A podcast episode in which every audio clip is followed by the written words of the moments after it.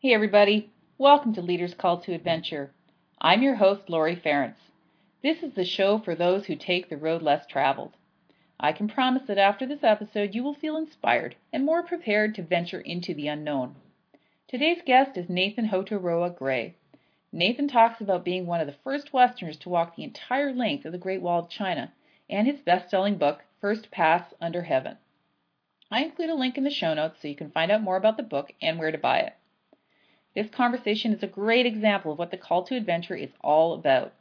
Sometimes the audio gets a bit funky, but it's definitely worth hanging in to hear what he has to say.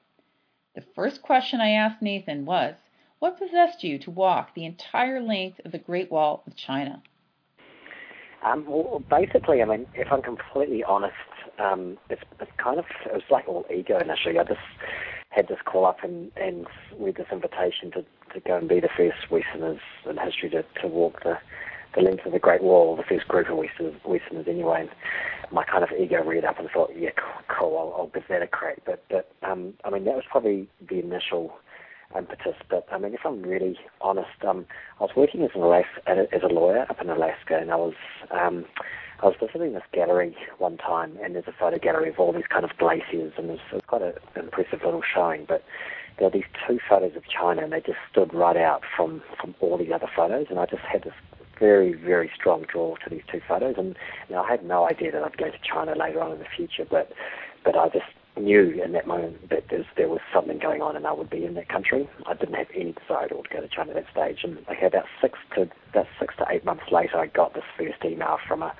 a friend who was um, working with my twin brother in London on an aerial theatre show called De La Guarda, and um, he'd been invited by a Buddhist monk who'd come up with the idea to go and walk the wall and was basically trying to find other other members to kind of complete a documentary on this on this guy's walk. So that's when the invitation came to me. So initially it was like I had a lot of fear and I didn't really want to do it. But then when he said I was be the first group of Westerners, then my ego was like, yeah, man, I'll, I'll, okay, I'll give this a crack. It, um, and that kind of essentially got us out there in the first place, that whole ego thing.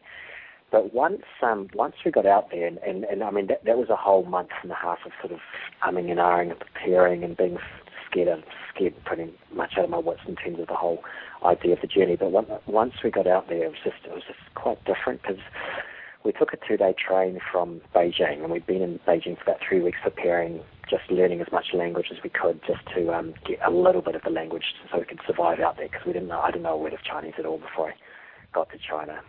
Um, I mean, I had travelled through about 50 countries before that stage. I was used to being around other cultures and being in one place one day, and another place the next day, and I was very used to and very much enjoyed that type of lifestyle of living. But in terms of taking on this um, whole new sort of alien culture, it was it was completely new. So we just had that time to prepare. And when we got out there, that two-day train ride, and I was sitting at the very first watchtower of the of the Great Wall. And basically, just to put it in visual context, you've got this. Um, the Himalayas right to the back of the south of you, so they just stretch as far as I can see to the south, and then to the far north you've got the Gobi Desert, and that just just spreads out as, as far as the eye can see. And the Great Wall, it kind of comes down this black mountain that you're on top of, and it weaves out into the sand, and about two kilometres later it disappears like a worm in the sand. So there's just you just don't know where to go. It just stops.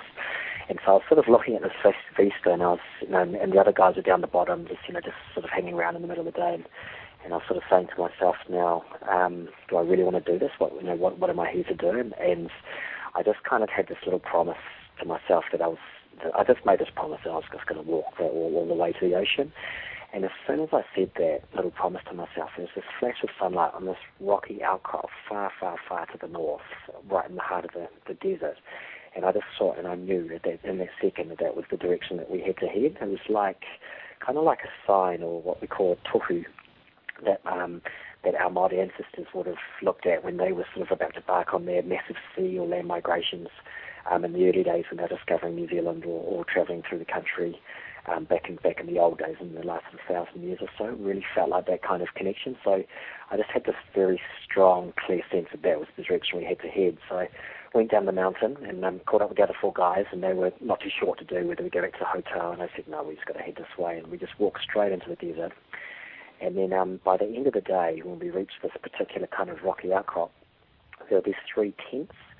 Um, and was basically filled with these Chinese irrigation workers. I think they were fixing up some sort of pipe setup, and it was it was basically a way of um, getting some food, and they, they invited us in, and, and we had our own tents, but but they they fed us and, and gave us this opportunity, and, and and there was no way that I knew that those people were going to be there, but it was just like the calling was so strong, and then we were looked after, and that's basically what the first three months of walking the Great Wall of China was like. It was like going into the heart of the Gobi Desert. You you don't know exactly where the next village was where you're going to survive. That the, the maps, the US era maps that we were using, didn't the villages were so small, it didn't point them out on that map, so we had no idea.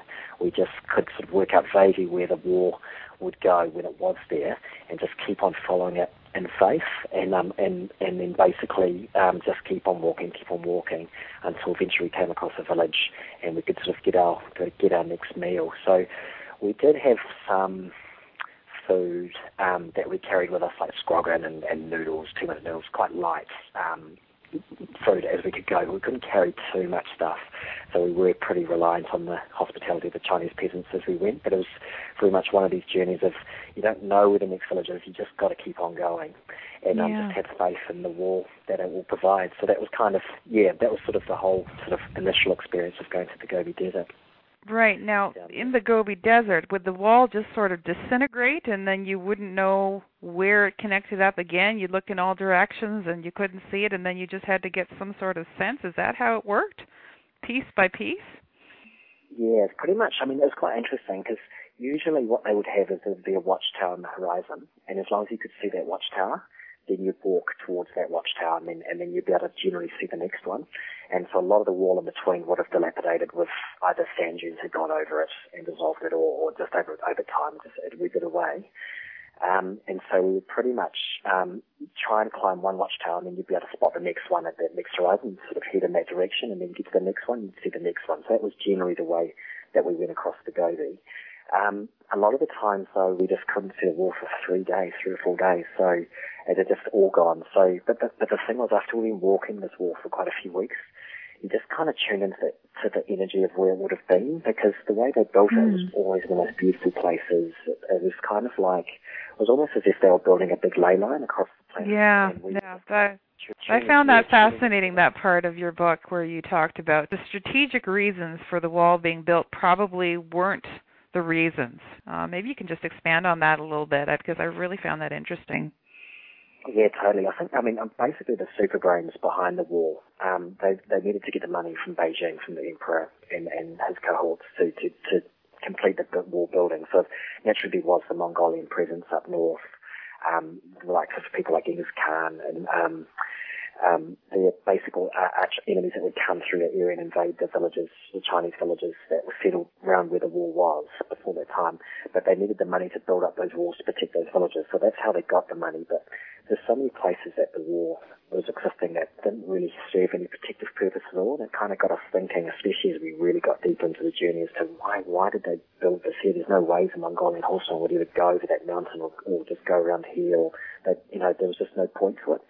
So it just really felt like it was um, the, the Sovereigns were actually just marking a line across. And so once we were walking, especially in the desert, you'd sort of look up at the stars and you'd see how the, the, the watchtowers would be all marked out and they'd line up with the stars. It was, it was very, mm. very similar to experiences I've had um, when I was um, ex- experiencing parts of this Camino de Santiago in Spain and and um, visiting the pyramids and, and different places. It was kind of like little power spots. And, and so the thing was, when when the, when the wall wasn't there, after maybe six weeks of walking, we just knew where it would be. We just feel the best trait to take, and, and sure enough, three days later, would be the wall would appear again, and we would have been right on track. We we could have we felt where it was. So there's there's probably a lot of reasons why that was the case, and in some cases it, it was the energy of the building, and in other cases it's um, the walls also the Roy Slongers graveyard, so you're perhaps feeling a lot of the um, the men and, and men and um, soldiers that had perished in those areas as well and feeling their energy. So it was, it was kind of, you had that sense that we were sort of being guided across wherever mm. it was and, and sort of being looked after. So yeah, in that sense. Yeah. How about water? I mean, you're going through the desert. What what sort of distance are we talking about between these watchtowers? Was it ever an issue that you could run out of water? Yeah, I mean that that, that is what was really interesting because the thing was, um, is one stage I was working with my um, partner from Italian from Italy, and um, and he all he had was a one liter water bottle, and all I had was a one liter water bottle and a 750 ml water bottle, which is which is nothing really to walk. That's really nothing. No, it's not even a day's worth of water. Not even a day's worth of water. And the thing is, um, we learned to just the water is so precious. Water is literally like gold out there. So um, we would drink it very, very carefully, and only once you come across the village then and had a chance to refill it up with the, with the locals in terms of they'd boil the water and give us some water, or, or they'd go to a well and we'd get some more water in that way. But it was just it was just a really weird journey in the sense that um, whatever whatever we needed, as long as we didn't ask for too much, as long as we weren't greedy, or or we kind of lived in harmony with our, our environment, then whatever we kind of needed would just come. So, mm. so when we were getting really low on water, it just seemed that someone someone would just come out of the blue, and when you saw someone in the desert, because you didn't see that many people in there, you knew, okay, you had to meet that person. That person was going to be helping you out in some way, um, and then it would often lead to giving you some um, water to survive on, or, or, or giving you some food that you needed, or, or telling you a piece of information so that you avoid a potential catastrophe that was hanging out a little bit further down the line that you couldn't you couldn't see yourself, but, but you felt like you were being looked after. Interesting. So, do you did you find that were there any times, let's say, the energy of the group was off because you did start this journey as a group of five, correct? Uh, did you ever find, yeah, the experience that you know that maybe something was up in the group and the energy was off, and therefore, like the experiences that you were attracting were also kind of reflective of that dynamic? Uh, did you experience that as well? Yes really interesting question. Yeah, because the, the five of us initially, we actually, I mean, we we all, I mean, I had one friend of mine from New Zealand, and um, I knew the Argentinian uh, photojournalist who had, um, he invited me to it. I'd met him a, a couple of times before we went before we met a trip, but the other two, the monk and the man from Italy, um, Paolo, we hadn't met until we all got to Beijing. So as it turned out, we all had quite different ideas of what how we thought the journey would sort of transpire. So it was um, even though we all had that desire, that willingness to go and walk the wall, and as it turned out, once we got out there, it was like um, a couple of the guys were far more interested in just doing a, a doco from National Geographic. A couple of us were far more interested in just walking the wall and feeling that sort of experience, more having that sort of spiritual walk. And so it was kind of quite like it was almost like some were writers, some were filmmakers, some were um, the Buddhist monk who was much more interested in just visiting all the temples around the wall area to see how much Buddhism had, had re-emerged since the times of um, the Cultural Revolution and that sort of thing. So we actually had all different ideas, and we were actually only all together um, for ten days, and then the monk disappeared, and then and then yeah. after 21 days. Um, the four of us split into two and two, which, which as it turned out was actually a much easier way to go and walk the walk because it's just much less pressure on the peasants when you are going into a village and, and there's five big guys coming in and they're needing, we're needing to be fed and we hadn't eaten and we've just walked 30, 60 k's or whatever. And um, when there were two of you, it was just a much easier way to have that experience. But um, but it was actually quite hard emotionally, especially for me in, in, in particular, to to realise that people that you've known for a long time in your life, um, you know, it wasn't going to, the journey wasn't going to work very well with those particular relationships. So, so once we kind of split up in our different ways, then the journey just flowed so much better in many ways. Um, but also, I mean, there were still amazing experiences in, on every level, but but we just it just had to be true to whatever whatever our calling, what our intention was of that trip. And once that happened, then then, then the journey was sort of able to unfold more more easily, eh, down there. Hmm, that's an interesting piece, though. I mean, like there, there's that clarity and the ability for you to follow through on the clarity of your intention and of your experience, and then things sort of conspiring to work for you versus versus when you're not clear, or maybe you know you're going along with some dynamics in the group are not necessarily true to your own inner compass, I'd call it. Then things can go awry. Would would that be a fair uh, thing to say? Completely, yeah, yeah, absolutely. Yeah. I mean, like, like, like for example, there were times as, as well when we we split up as a group, and and then the trouble really started to begin, and lots of experiences. Like, um, a couple of the guys got detained by um, police and army, and um, um, I had a situation where there was um, I just quite, we came across some quite bad energy, and there was a kind of a, a stabbing, a murder, murder experience or homicide. Right. Yeah. As well, so these things tended to happen when within ourselves when when we were working as a group. You know, when we when we when we're split and, and our egos were taking over too much, and we're trying to be so all about ourselves and all about winning the race and getting there first or whatever. That then those things started to happen. So the war or China was actually just giving us quite hard lessons to say, no, this isn't the way to really go about it. You need to sort of try and work as a team if you can and be more communal and um, think about others. And so it was, it was quite a good, strong teacher in that way, even though the lessons were quite harsh. And but once we kind of learned our lessons, then, then the, the journey itself would keep on flowing in, uh, in a more better, yeah. positive way. Yeah, so yeah, it's pretty interesting in that way. Mm-hmm. Very interesting. Uh, one of the questions that I wrote down for you, uh, reading the book, was when you talked about you know the situation where, quote, if you're anxious about getting to your destination, you're in for a hell of a ride. this thing, right? You know, the sorts of people you attract, it seems, are equally stressed out.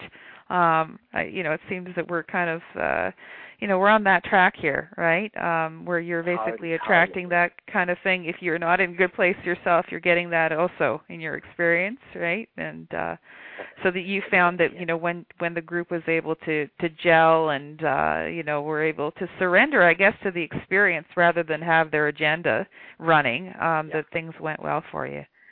Yeah? Yeah definitely actually i learned yeah. that when i was first first time i was really hitchhiking properly in my travels when I was up in Van- I was in um, Vancouver Island, and I and I wanted to go hitchhiking to uh, to the west coast to Tofino, and I was um, and I was waiting at the side of the road, and and I was you know I, it was just really interesting. Like I got dropped off, and there's this bridge, and I and and I thought, oh, that'd be quite a cool experience just to walk across the bridge to see what's below it, and there's a nice spot straight after there where cars could stop, and you know, and it'd be quite a good place to stop and be hitchhiking and and so this was all before I did the war. But so anyway, so I started to walk across the bridge, and I got really anxious about um, not being able to get to the main destination. So I, was, so I put my thumb out as I was walking into the cars that were coming past. And so one car screamed straight past, and, and then but the second car actually stopped, and and then I, and I, and I thought, you know, oh man, actually I don't want this ride. I've missed I've missed out on this experience of walking across this bridge and just seeing what's below it and seeing that view and just taking my time. And and so the the lady that picked me up, uh, I mean, bless her soul, but she was really stressed out, and um, she had, had, had a car accident with one of her mates the day before, and and was taking me up. She drove really fast, and I just I got out of that ride, and I was a little bit sort of shaken up, and and I thought to myself, no, you just gotta just got to take your time and just have, you know, just have faith that you'll get there in the end. But don't, yeah, don't, don't, don't worry about it. Don't get too anxious. So I, I kind of got off that ride. I went off the road specifically and just sat down and had some lunch and, and these bike riders came and it was just an amazing experience watching them. It was almost like watching that, that movie, um, oh, that Cher, I think it's called Mask, that Cher, um, stars and, and, and, and just having this little scene unfold and then they finished their lunch, they went off and it just felt like, no, it's time for me to go back to the road again and sure enough, boom, you know, back, went back on the road and there was my ride within, you know, within five yeah. seconds the van came along. So it's just mm. those experiences and using that wisdom to, to, to apply that to the Great Wall experience. So yeah. Yeah. Yeah. That actually that leads actually into another question that I have here about uh, this conversation that you have with Paolo about uh, mental manifestation. You want to tell that story because I thought that was fantastic. You know about what would you eat if you could have anything right now. Yeah, so he, he he's a very interesting character, and he would um because obviously we're spending these long days in the desert walking and, and, and then just to pass the time, the, the sort of conversations that you have um, get quite deep and, and very interesting and um, on a philosophical level. And um, so one time we were walking and and it and it just like he, he just asked me, so what do you, you know, what would you like to eat? And I'd sort of you know just you know, make a joke whatever. So I used to used to, but you know. We kind of, we kind of worked out the configuration of what was available in the environment that we were in, and then um, just you know, you know, I'd sort of I think I said to him, yeah, noodles, and I'd love an apple, and you know, maybe some biscuits would be so so cool. And, and then and then later on that day, you've totally forgotten about that conversation, and come across a village, and, and then okay, then, and then you're getting fed these noodles, and then there's some apples, and then there's some biscuits, and it's after a while, I mean, it was it was such a miracle every time. I was like, oh my god, this is so amazing. It's such a miracle. And then and then after a while, I was like, actually, no, it's not it's not such a miracle anymore. It's actually just life. This is what happens.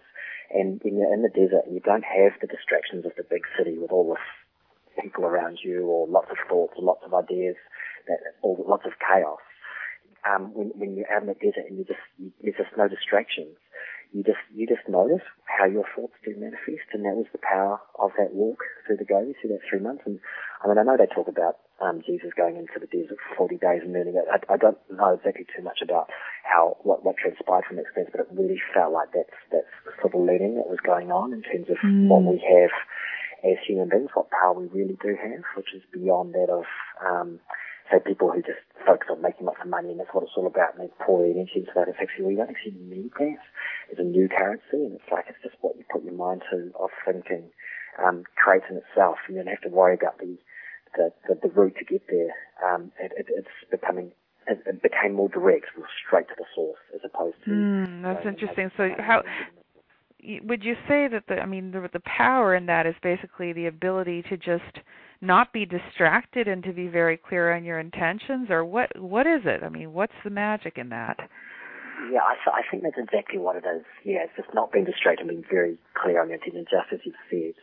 And then and then just sticking and just remembering that intention. That's the that's the challenge. So um what what what's been going on like for example when we met the people the, the people of the Gobi the Chinese peasants that were there for example money money didn't exist at all go to the concept hadn't even got in there. So we were like the first Western minds to be bringing those concepts in there. They would just barter their food, you know, grow their crops, pass on food between their neighbours and stuff and, and live in this way. But, and these were pretty much the happiest people I've ever met in my life. I mean, they were amazing. They were so present, um, so conscious, um, so mm. giving, like incredible, mm. and um, just mm-hmm. really awesome morals. No, not not necessarily religious, but just that they just just knew how to be good human beings, knew how to treat strangers, and and just incredibly, incredibly happy and full of self worth.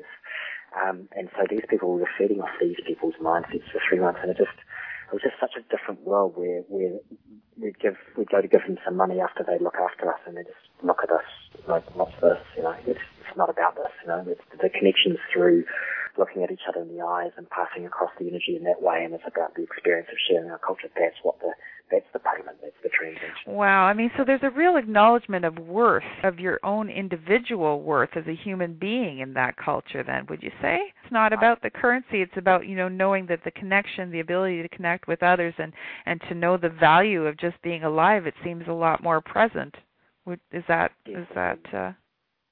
Yeah, that's that's a perfectly put. Yeah, it's such a great point because it's it's um, it's kind of like the way I looked at it, it was like it was the way of the ancient, and um, it's the way they've been doing things for the last ten thousand years.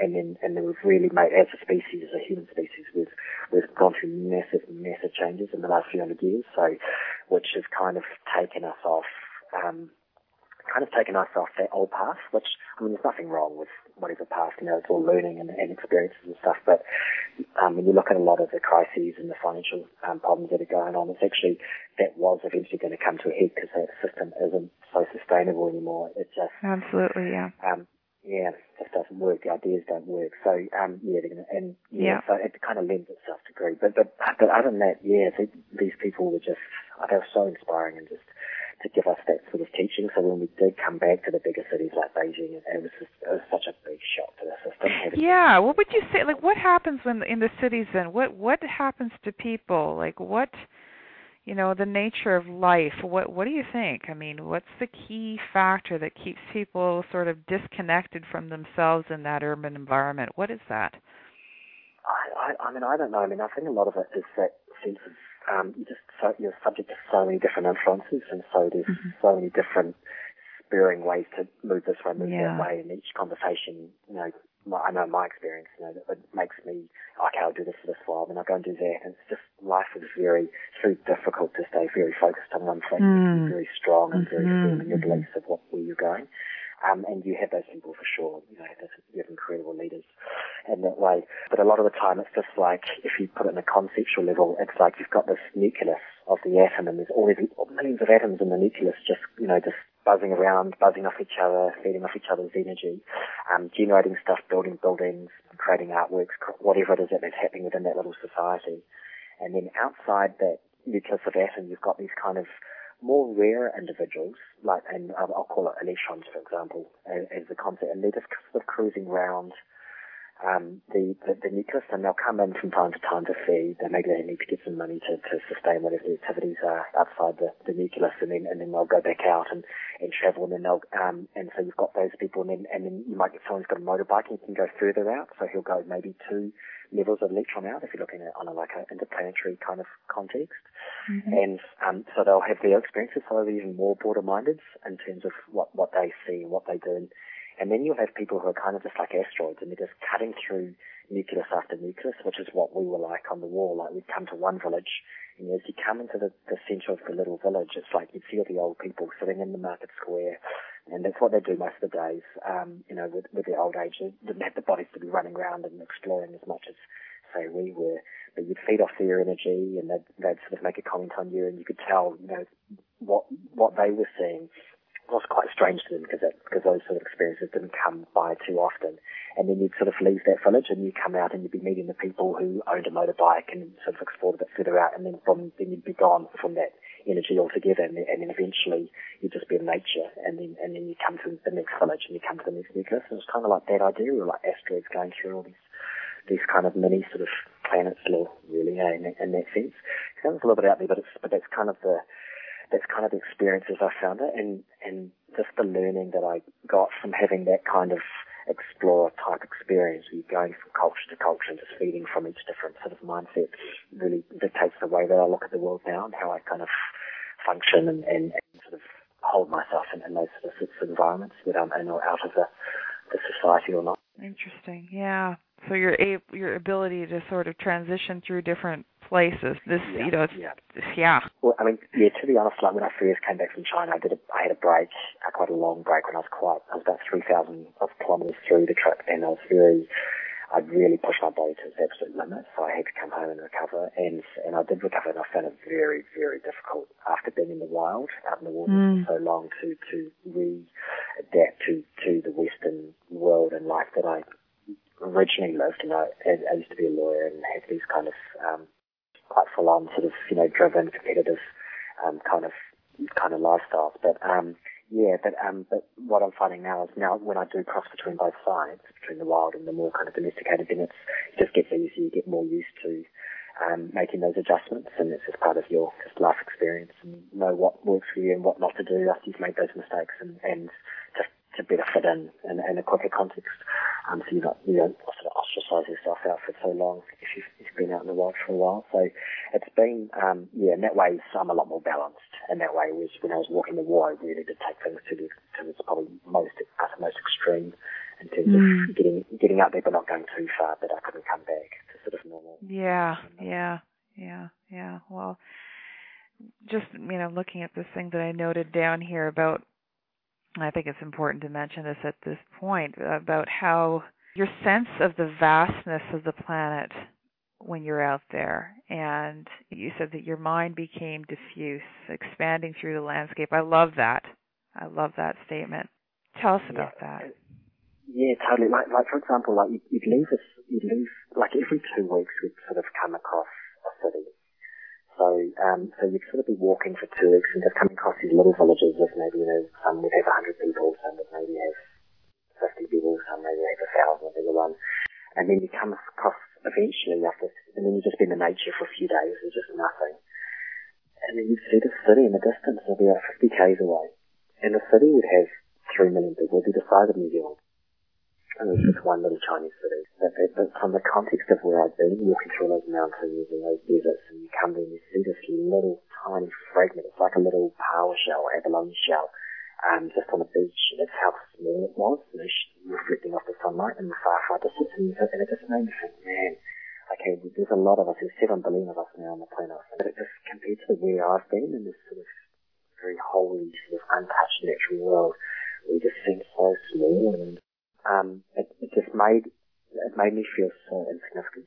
Um, but at the same time, um, having walked those experiences, having walked that history, having having walked um, what was built all that way of, of that distance, it made me realise what, what human beings are capable of, and, and just absolutely mind blowing. So yeah, it's kind of interesting. It's good to hold on to that humility and, and, and know that, know your place. But mm. at the mm. same time, you use humility as your strength as, as to what we can achieve and what we have to face in our challenges in the future as a species in general. Yeah, so in other words, still have faith in humanity in order to find some solutions to the current issues on the planet, mainly in terms of how to forge a sustainable future where we can all thrive and that the earth can uh, remain intact and in, in integrity and uh, place of beauty and resilience. Um, yeah. Yeah, I think, yeah. I think, yeah, on that, on that note, like it, what, I learned a lot from those people in the Gobi because the, the thing is they had such few resources. I mean, it's a land of very little water. Um, whatever they could sort of scratch together to, to, to have for food, um, they managed to do that. Um, and, um, but they, they managed to survive despite having no resources. And, and if, say, the planet was to go down that road where, you know, two thirds of the planet were to desertify, uh, reach desertification levels and, and have, you know, quite a, we, we've really drained the resources of the planet. Um, it was amazing to see how our species can adapt and can do things. Hopefully, hopefully we won't have to go down that road. We can sort of be a little bit more forward looking and, and, and realize, okay, we don't need that much to be happy, really. You know, like mm-hmm. if we just kind of mm-hmm. limit our desires and, and it really just comes down to a psychological level of just sort of well, yeah, I mean, I think that's very interesting in it about how sort of this quest for more, more, more. It comes from an internal inability to acknowledge our own value, and therefore we're looking on the outside for more. I just find, you know, that what you're bringing up here, and like this people that were out there, and their simple lives, and you know that they don't need a lot to be happy, right? Because the, there's this sort of understanding of what real value is. Now, if you'd like to comment on that, I'd love it. That's exactly what it was, and and and the thing was, um, I mean, they were just they were just they were very special. I just I really felt like I was so privileged to have had spend that time with those people because when I did go back to Beijing after three months walking to the Gobian, I mean, just to put it in context, my Chinese wasn't very good. I, we, we were really communicating through just looking each other in the eyes and, and gesturing, and, and it got to a level you were almost um, just almost you're almost reading each other's minds to communicate for most of our, our needs, just because my language at that stage, at that early stage in China was so limited. Um, when I got back to Beijing, it was so interesting. You're back in the city, and you're back where people are cutting deals and they're trying to outdo the other and, and, and I could just I just looked at these guys' faces and I knew I, it was so it was just so blaringly obvious when people were lying to me or they had some agenda. I could just so clearly read what was going through their minds because that's just the way I was communicating for all those months. Mm-hmm. And the thing with the people who were out in the desert is that this this wasn't an agenda. It was just they just were for want of a better word, they were the natural human animal. They, there was mm-hmm. just no sort of personality or agenda to to um, to sort of dictate what they were doing, and so so there was no deviousness. Whereas when I went to the big cities and it was about you know getting the money to whatever mm-hmm. you needed for whatever your goal was, you know you could see that deviousness. You could see those kind of agendas so glaringly obvious after after that amount of time. So it's, it's just fascinating how how it all works. Yeah, I would almost at this point I'd like to just you know jump to this sort of statement or summary is that the farther that you get away from your connection to nature to the human animal that you are it's like you know the the harder it is to really understand and uh what your value is as a human being yeah i, th- I mean i think it's a really interesting question because I mean, for some people, it's, they've got, and they'll use their culture. Like, like I know a lot of my Maori friends and cousins and brothers and stuff, and they'll they'll really stick to their Maori culture as their form of value and and mm-hmm. their way of being. And I and I know that many times in my life where I will stick to those values just to find my sense of self worth and, and, and value as a, as a human.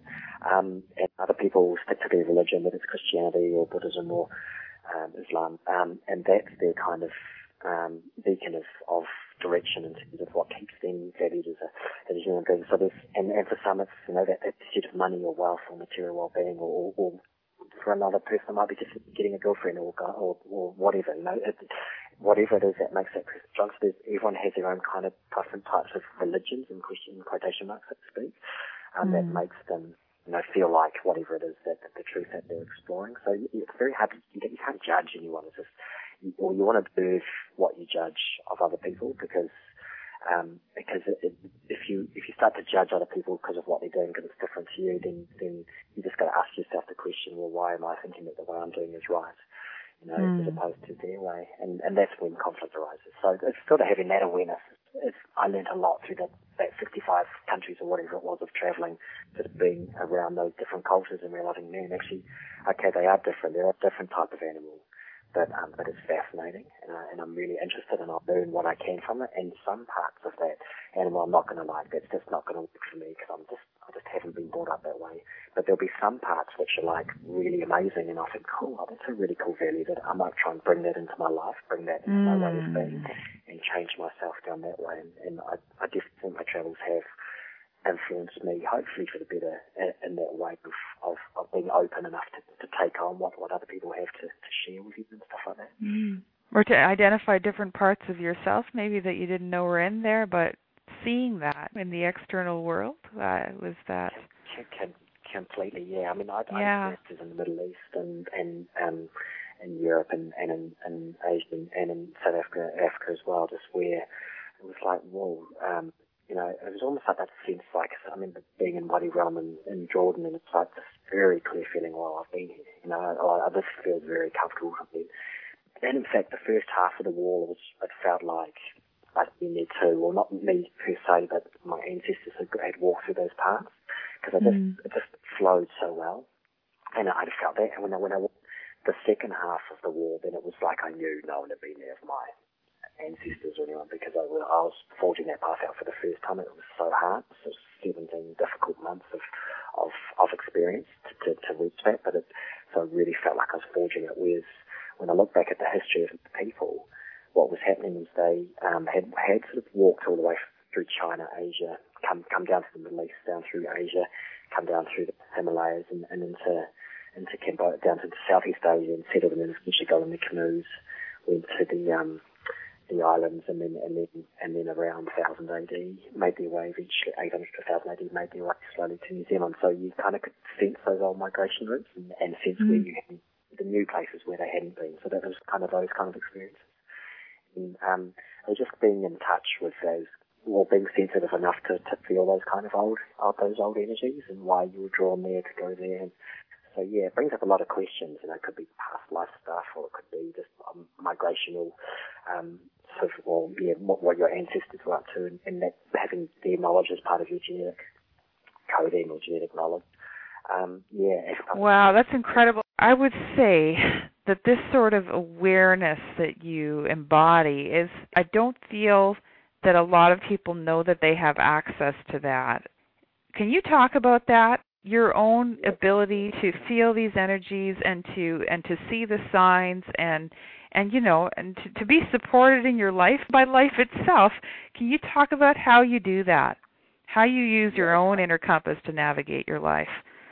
Yeah it's, it's, it's interesting. It's something i've been working on for years because I, I remember when i first went to UC Davis and I was finishing my law degree I, I got a scholarship from New Zealand and did my last year um, in, in California, finished my law degree, I had a lot of freedom all of a sudden. I was, all of a sudden, I was outside of my um, kind of lifestyle where the first sort of 18, 19, 20 years was very much you go to school and you, you you're a sheep, you know, you're herded through the channels, and, and I and I did a good job. I, I you know I really enjoyed it. It was very things just worked very well. I I, I obeyed instructions very well and, and, and had a very successful um, early career because I um, I followed those those kind of um, for want of a better word those kind of herding fences very well, very, very clearly.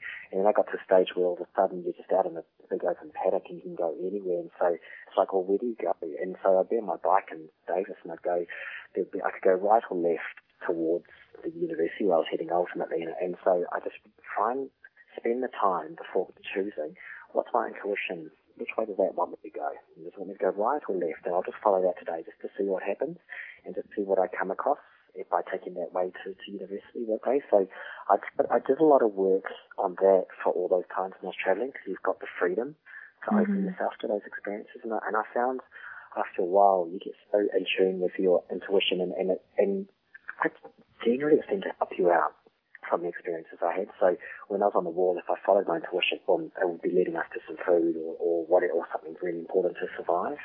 Um, if I didn't follow it, and I'd notice it, um, like um, I'd go to the other side of the wall, uh, if there was a gap, for example, um, then then I'd look back on the way that I didn't go, and I'd see, oh, there's a group of people there having lunch. I missed that. I missed that experience because I didn't follow my intuition. So, so in some ways, I don't know who's guiding me or what's happening, but it's, but there's something that within our human capabilities that, that if you do tap into it, it, it, it not necessarily put, it, well, in some ways it puts you at an advantage to, um, to, to what's out there, to what's available to help you on your, on your dream or your journey or your experience. So, yeah, it's definitely something I to, to tap into and work on if you if you're open to it in that way.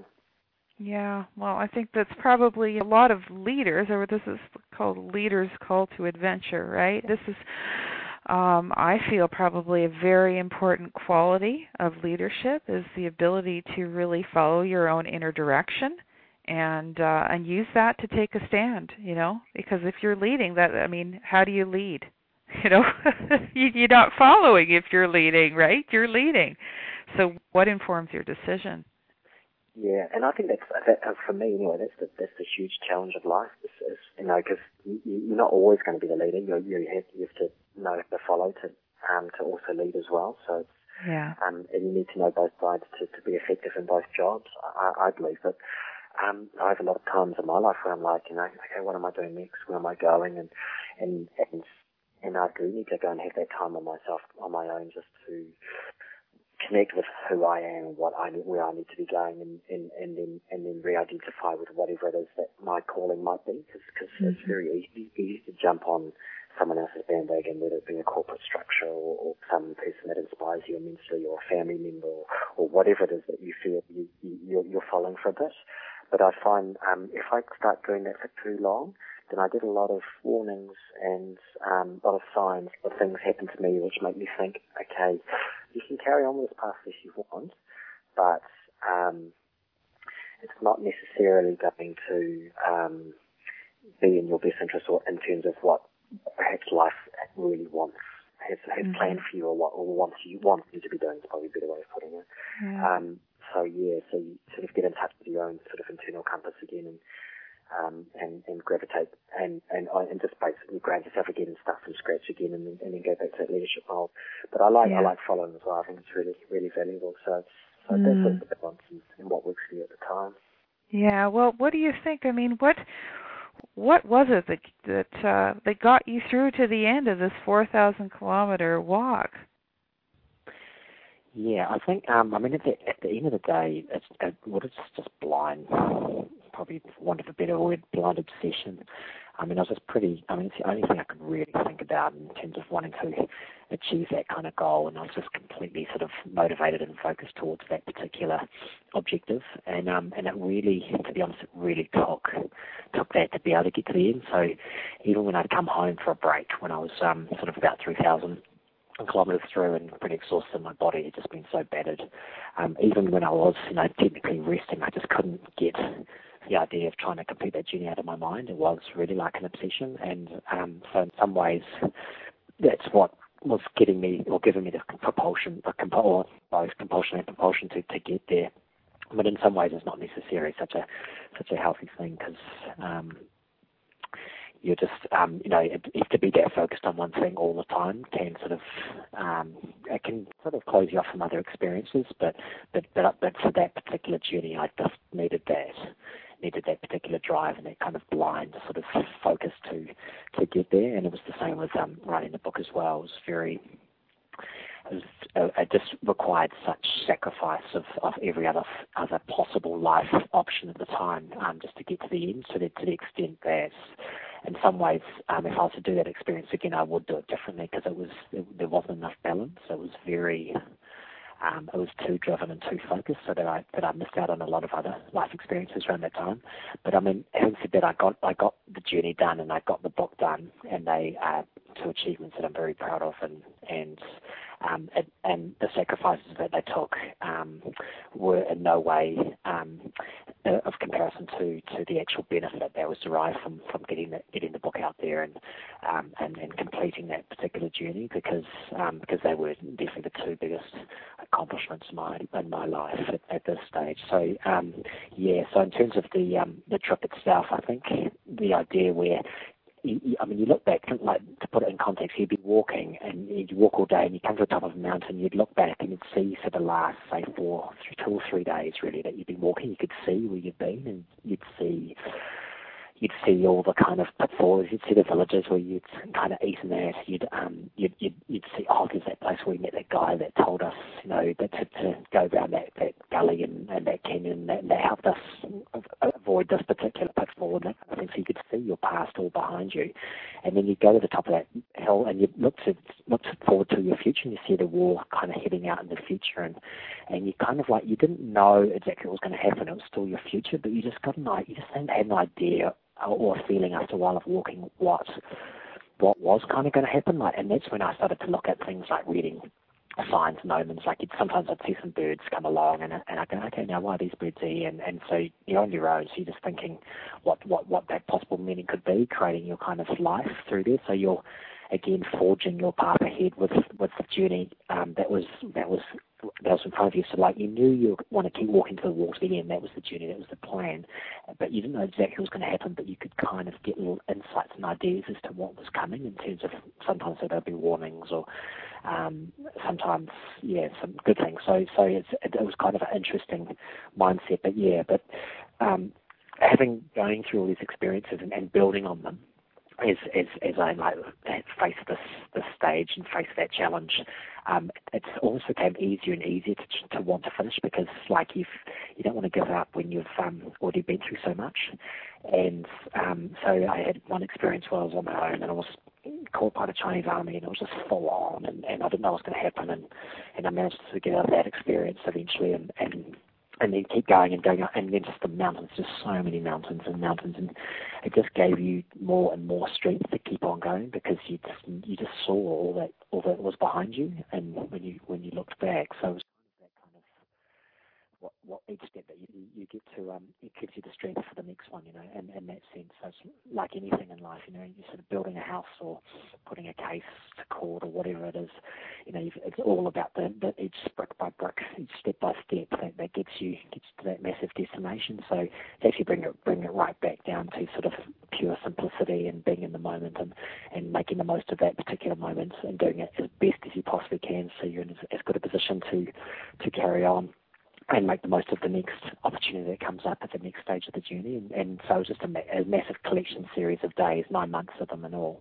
Um, and then eventually, you know, you look back and you've got, man, you've, then you've got 4,000 kilometres behind you. And it's like, it's such an, empower, it's such an empowering feeling because as, as the war kind of comes to the end of the ocean and, and um, I really had that feeling when I went back to the Olympics in in Beijing. It was um, um, a, quite a few years later. It was I, I would see these parts of the world and I go, man, I've walked that. That's part of that's part of who I am now. That's part of my mana or my my esteem. That's part of my identity. And it was such a proud realization of something that I hadn't really realized I was taking the journey for, but but but an extra additional benefit of having taken it. Because the things that you go through in your life, you become that. That's who you are as a person, and and that's what you carry to the next challenge that you take on. So, having got that 4,000 kilometres behind me, for example, um, you know, there's not too much now that can phase me so much because I know I've gone out there, I've tried to complete something that was conceivably impossible in my mind when I set out at the beginning, but then after sort of application over over the two years that, that, that the journey took, um, then it makes me think, oh, um, I, if I can get through that, I can probably get through anything. Just have to sort of, you know, put your head down and be humble and, and do it step by step, and, and and you'll get there. You know, you'll get there eventually. So that was mm. it was very much that kind of realization, that kind of strength. Yeah, because really, so, I mean, your life was at risk a number of times out there, wasn't it? Yeah, I mean, definitely. I mean, the whole point of the, um, you know, the journey itself, like you just because you didn't know where you were next going to get your next meal. Many times we didn't eat for a couple of days, and there's lots of snakes, and the heat was 45 degrees in the summer, and it went down to minus 20 in, in winter, and we didn't really have the um, gear to really keep us alive in, the, in such extreme temperatures. So we basically were just walking to stay alive and um, and finding shelter in the middle of the day if we could, or finding places where we could swim to cool cool off in the summers. But um, but we were really relying on our own wits, and because um, we had no support crew, and I mean that's a big difference. A lot of people have gone on the wars and subsequently, but they they had just support crews, it's kind of a different experience when you know you go to the end of the day and someone is is there looking out for you. Um, we didn't have that. You know, we just went out there with faith, really, just with mm-hmm. the will mm-hmm. to walk the wall, and and that will alone um, saw us through. And, and I mean that that's paying huge credence to the um, the Chinese people because they were phenomenally um, generous in their hosting and looking after us. They really did propel us along and, and keep us going. I, I wouldn't have been able to walk five percent of that wall without their kindness and their generosity um, yeah. and their support. Well, they were your support crew. You had to surrender to a greater support, really exactly what it was. Yeah, exactly yeah. what it was. Yeah, mm-hmm. and that was probably the most humbling thing of all on that trip. Um, it was such a and why it was such a privilege to be in those areas because of those people. They were so so amazing to us in that way. Mhm. Yeah, and open and willing to share everything that they had with you and. Yeah, and and the beauty of it was it was a mutual sharing because for for a lot of them, especially the kids, I mean, a lot of the kids hadn't seen white people face to face before, so it was interesting in the way that like um you'd see a little kid walking to school and you'd be walking past in your big packs and they'd take one look at you and you'd see just the pure expression in their face of just absolute shock and surprise. You, you, you just knew in that second that, that the boundaries of their cerebral capacity just expanded at a whole another level Wow. Um, just in that moment because they had never come across a white person face to face. So, so we, we as, as, at moments like that, you are like, "Whoa, this is a huge responsibility." So, um, you know, they're forging their perception of the white man or or um, the foreigner through this experience, and they're probably going to hold hold that for for a lot, potentially a lot of their life, um, given it was so remote. So um, yeah, so we just went out there and we learned, we learned this uh, over time just to go out there with so much, as much love as we could give and just be so giving and kind. And if that was the one representation of the women they were going to have, well, it was going to be a bloody good one. So that was the sort of responsibility that we held, having that, that cultural exchange.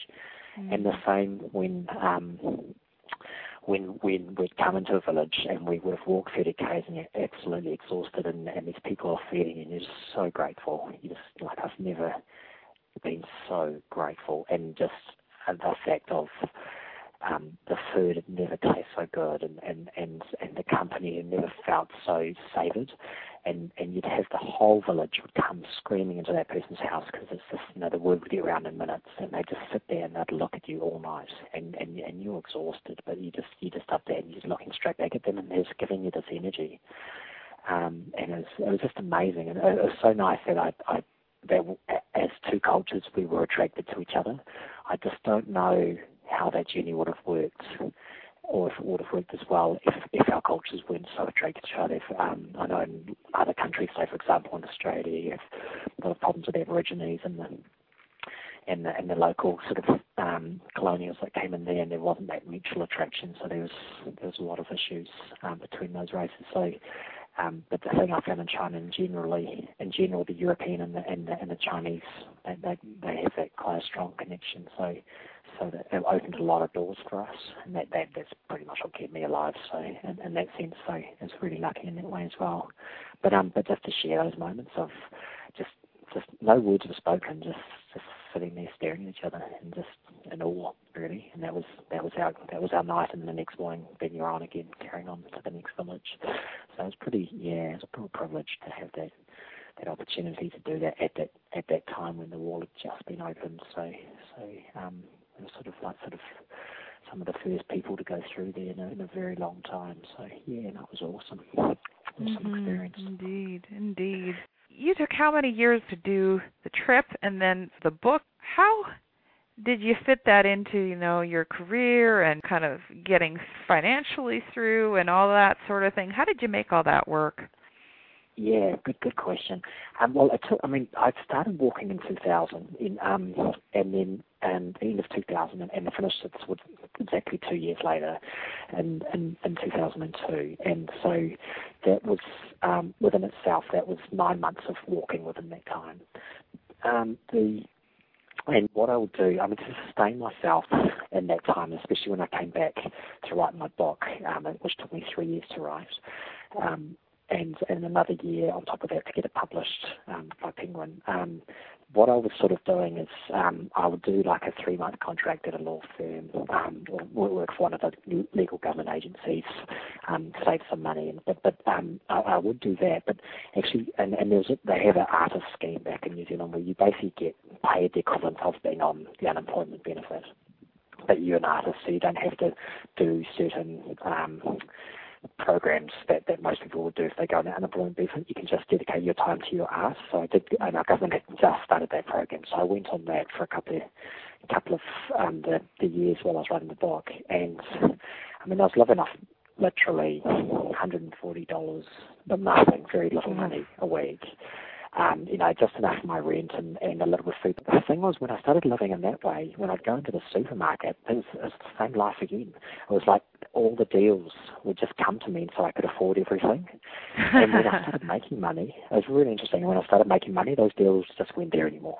You know, the things were a bit more expensive, and so I just I started to notice that. And even in my Western world, there's that same energy, that same sort of flow, and that was it was just taking those sort of skills and and and, and in that same time, it would um, by keeping that intention towards trying to achieve that book, um, you know, life was still helping you out as long as you were sort of not too greedy or not, you know, just living in harmony with the environment. And, and, and so I had more than enough to get me through it. It wasn't a, a, a great time. I wasn't sort of running around and, and uh, living in five star resorts or having that kind of superstar life or anything. It was it was hard knacker, but it was but but but, but it was just enough to enable me to get to get to the end um, as long as I followed through on that intention. So, yeah, I mean, life is pretty, it does help you out. Uh, but, uh, but the thing I've kind of learned is that as long as your intention's good, then it will help you out. If your intention's not so good, then then then, then that's when the sort of trouble really started.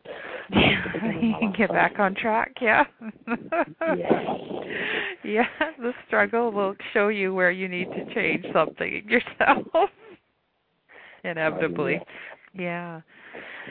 yeah. Um, in terms of the actual, uh, yeah, or just in terms of the promoting of it, and, and once the book got published, and then I, then then um, like a lot of the energy that I invested into that book, and then when it went out there and it turned into a bestseller, and I mean it, it came back all that time that I put into it. It did, did come back later on. It was just sort of, it was just more of a delayed delayed explosion of experience as opposed to say maybe going to work each week and just getting a little bit of money each week. It just you you got a, a, a little bit more in one box, so I'm a little bit later down the track. That's kind of I suppose it kind of all comes to the same sort of conclusion, just in a different kind of man, different manner. So that was kind of how it experienced for me anyway. Yeah.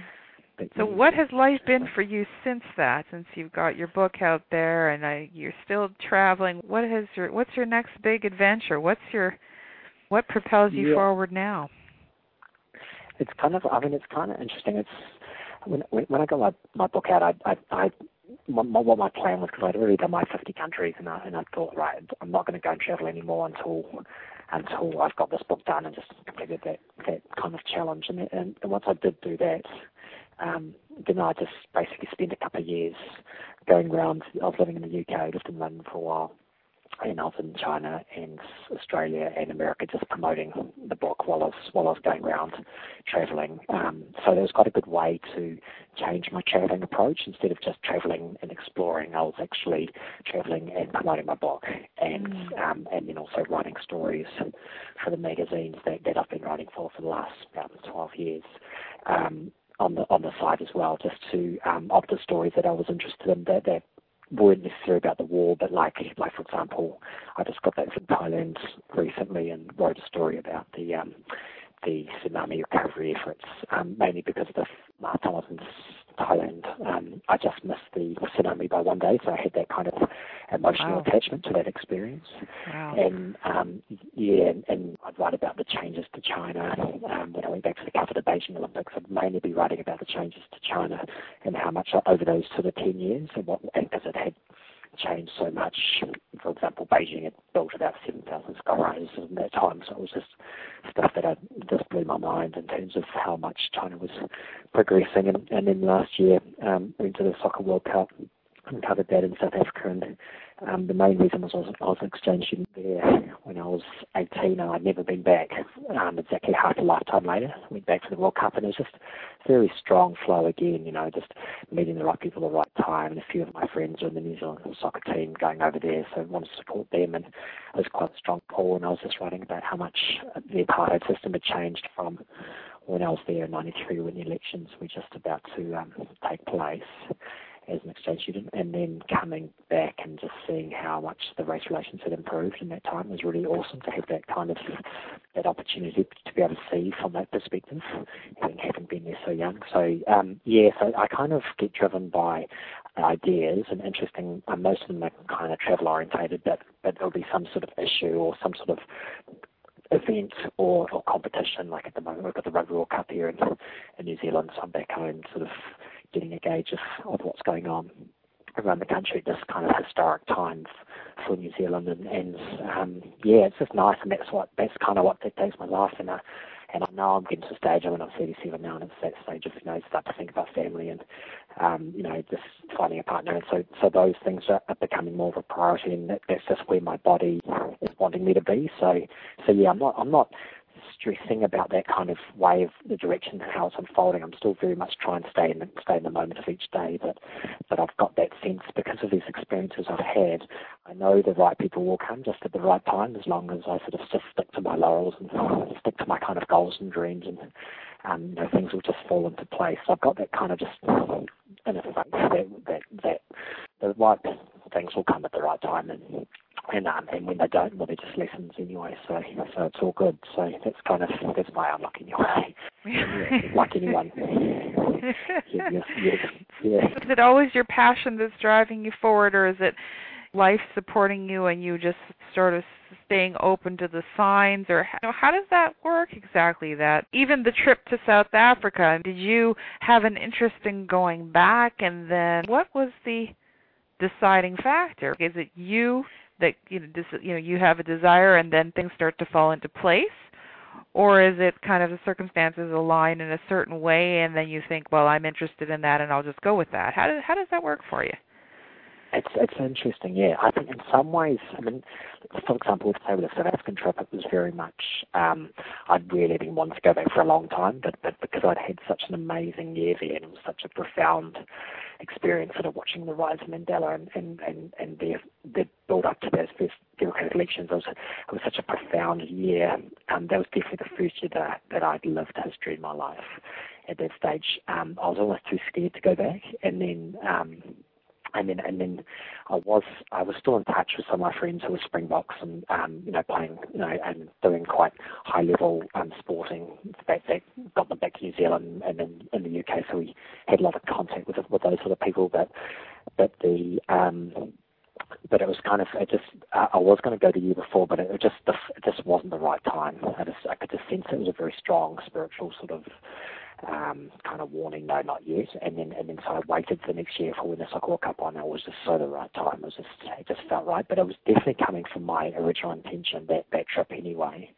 And there's a lot of times where I just don't know what to do next, you know. And um, so just just they just those experiences where that just that just happens, and I, and I try to just lock down and save some money and and do do do the basics um, just so that when the inspiration does come mm-hmm. and I really have that feeling that I want to go and travel again or do this experience or do that, um, least I have the means to be able to do it um, in that meantime. So there's kind of there's a reason and purpose for, for everything I think. So it's probably actually a bit of a balance between my own kind of creation of my own life and what's going on, and then also these other things coming from from areas where I where they certainly, um, for example, with China, certainly wasn't coming from my own intention at, at that time because that was the last country I wanted to go to back back in those days, back in 1999. So, um, so yeah, so I've I just kind of got a sense of faith of you know just whatever meant, all meant to be will happen and, and just follow it as humbly as you can and give it your best and that's, that's and you should be happy with what you're doing with your life.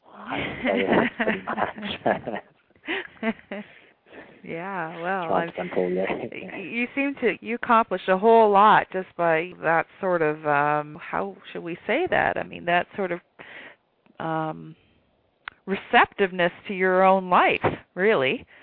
the openness to just observe and see and uh and respond instead of um oh well giving your life a chance to show you yeah, exactly. Yeah, I think yeah. so. Yeah, it's a really good way of putting it. it like it's sort of a thing where um, sometimes, like with the wall, for example, I was very attached to that outcome. I was so blindly driven and attached, and, and it all had to be about like that. I couldn't be a happy person until I had achieved that goal. And, and by going through that process, going through that learning, I've learned actually you don't have to be that that blindly attached to something. It's actually not necessarily that healthy. You just you'll get there. In the end, you'll get there. Just um, let things be a bit more patient. Let things unfold in their own time. Um, don't be so regimented and, and, and, and to a strict sort of time regiment. It's not necessarily the best way of going forward. So I've been a lot more.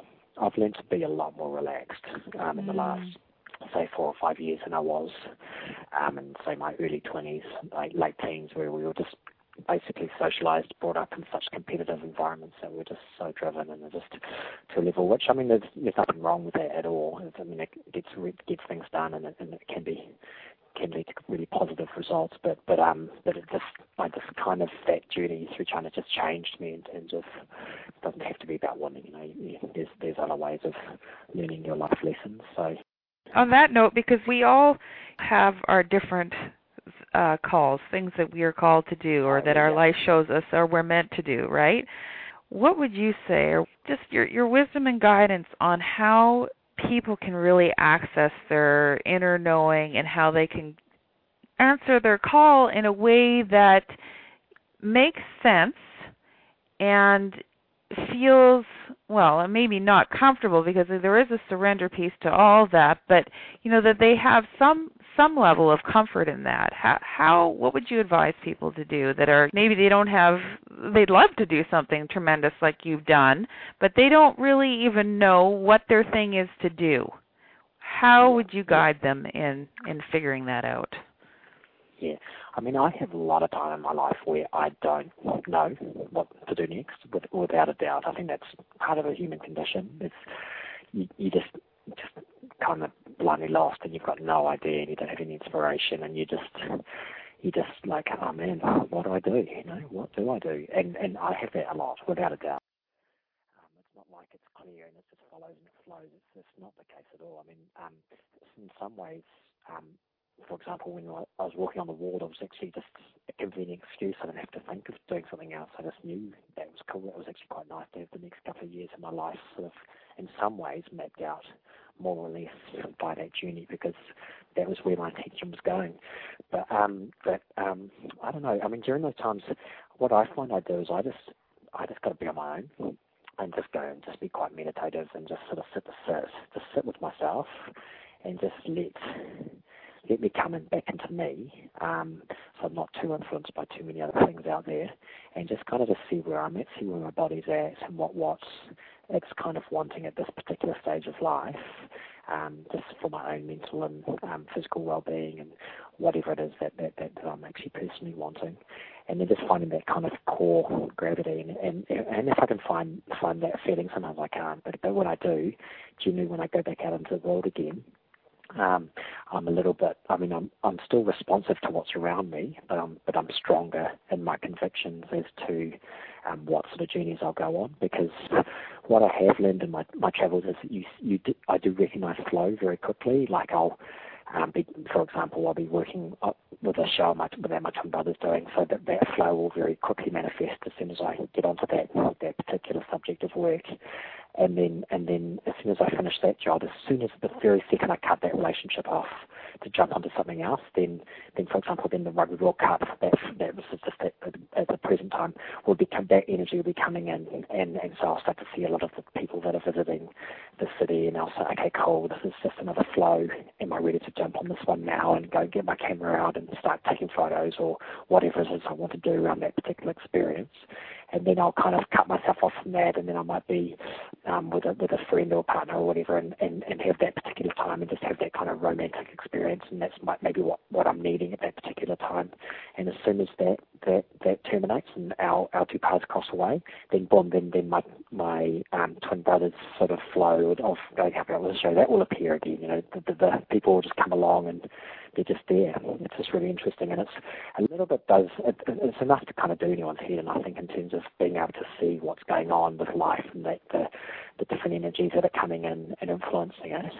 But um, I think the important thing is is to be um, if you have that time on your own and that strength within your own self as to who you are and what you kind of want to be doing as a, as a person on this earth, um, then you've got more strength as to make the right choices perhaps into what's going to be better for you um, on yeah. what journey you're going to take. Yeah, so there's no right or wrong, but it's just it's, it's what it is. I suppose it's kind of how I go about it at this stage, but I certainly am no master of, of this at all. It's an ongoing inquiry and doing a lot of learning down that road. So it's, yeah, mm. it's, no, but I think that's very interesting what you say about taking that time because you have the answer from within, or just to suss it out instead of looking. Or there's always this quest like, what should I do? What would other people want me to do? And instead of just taking that moment to check in with yourself and say, what is good for me and what is my body telling me? You know, even that simple connection, right? Like, what message is yeah. my body telling me that I need to do? That's a very important guide. Our bodies are an important guide. yeah, I, I think be. vital. I, I, yeah. I, I, think, I think like if you get in touch with yourself on that level, because I, knew, I, I, you kind of know. Like I can remember when I was I was I think I was 23, 24. I just finished my law degree and I was just starting working in the law offices, and I just I enjoyed it. It was a really good experience, but I was um, my body was just so eager. I'd be always looking outside the window, you know, like oh man, I want to be out there, you know. And, and I after a while, I just said, oh right, okay, I'm going to listen to I'm going to listen to my body, and I'm going to go and I'm going to go out there and do that.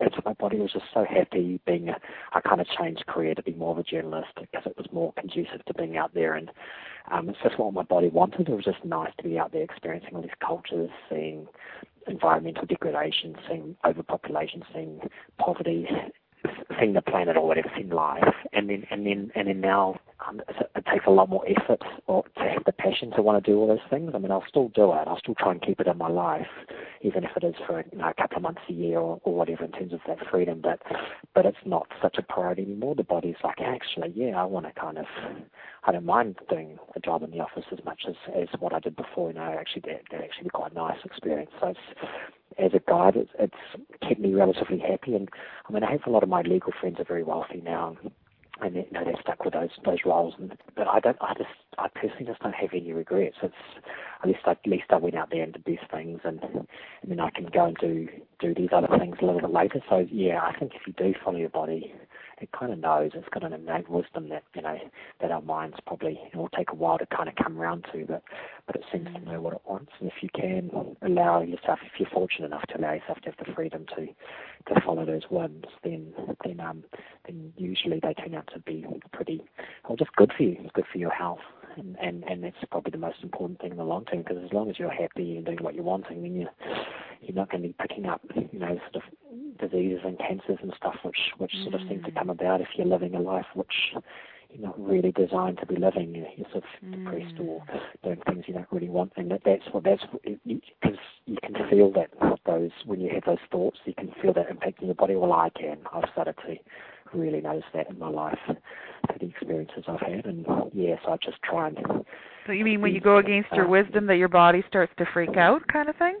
Is that what happens? Yeah, yeah. If I'm if I'm putting myself under massive stress and mm-hmm. and um, doing things that I probably don't, um, you know, it, I mean, I can do it for a while. I can put up for it for a while. I mean, like with, with for example, with the, the Great Wall trip, you know, I put my body through huge stress for months. You know, I really did knock myself, knock myself around.